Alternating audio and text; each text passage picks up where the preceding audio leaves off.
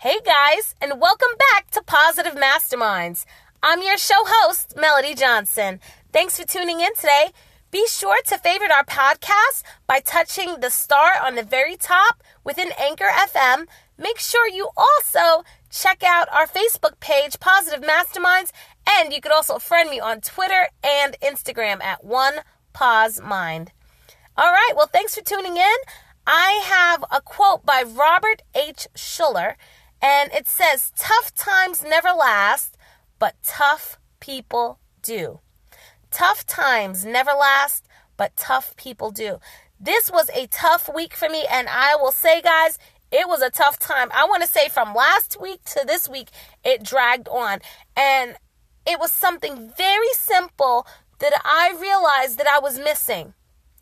Tune in after this message to find out what was I missing so I could help you out with the same problem. Welcome back. So, I cannot believe I'm saying this, but for like almost 2 weeks I feel like I've been running on empty. Like just totally tapped out, tired, just exhausted. If you know the life of a teacher or you know a teacher, you give them a hug, you bless them with something because as a teacher, we do a whole lot for kids that parents may not realize we do behind the scenes. Um, so always give a teacher a high five or hug and always say you th- thank yous to them because they do a lot. And so this week I've been doing a lot, but I've also been going through a lot of things personally, um, mainly with my daughter not feeling well. And so I started thinking, what is it that is making me not feel great because this week I was sick twice and it was it was not good. Like I really felt bad um like physically but mentally too and I couldn't figure out why. So I sat down, I was looking at my Instagram account today after I graded some papers and I realized one of my friends posted this list. And on the list, it was just a bunch of little things that you could do to like make self improvements every day. And holy cannoli, how did I miss this? The one thing that I've been doing for months and I stopped for about two weeks, actually, it made my life chaotic when I didn't have this one thing. Guys, it was my morning routine. You must be thinking, why does that even matter, Melody? what is the point? Uh, we just get up and we go, right? Guys, you can't just get up and go in the morning. You've got to, when you get up in the morning, you should be visualizing your goals, reading your goals. And there's other steps that you should be taking also to help you uh, for positive mental health and physical health. And that was the component I was missing. For like two weeks straight, I had no morning routine. I had no routine, period. But then I realized something important. I realized that just as important as it is to take care of others, I have to take care of myself. And don't feel guilty about taking care of yourself. That's that was one thing I really had a problem with in the past, especially when um, my kids were a lot smaller when they were babies. I would miss them so much. I just have a really strong bond with my kids. And I always want to be around them. Always want to, you know, have fun with them and just sharing some special experiences with them. And I realized that while doing this and giving up a lot of myself, that I was giving up like basic things that I needed. Like, I need my prayer in the morning. I need to meditate in the morning. I need to do my yoga in the morning. I need to do my exercises in the morning. Like, these were all things that I realized I'd given up for a while. And I struggled every time I gave those things up. So, what do you do when you fall out of a routine like that? Well, you, you got to evaluate what did not work for you. And what could you really feel happy about waking up to doing something fresh and new in the morning? I started thinking, Melody, instead of just getting up and just going to straight exercise, visualize your goals. So I stopped, I thought about what I was going to say, and I said, I got to visualize my goals. If you don't keep your mind fixed fixate on them. I'm talking about obsess about your goals. There's nothing wrong with that.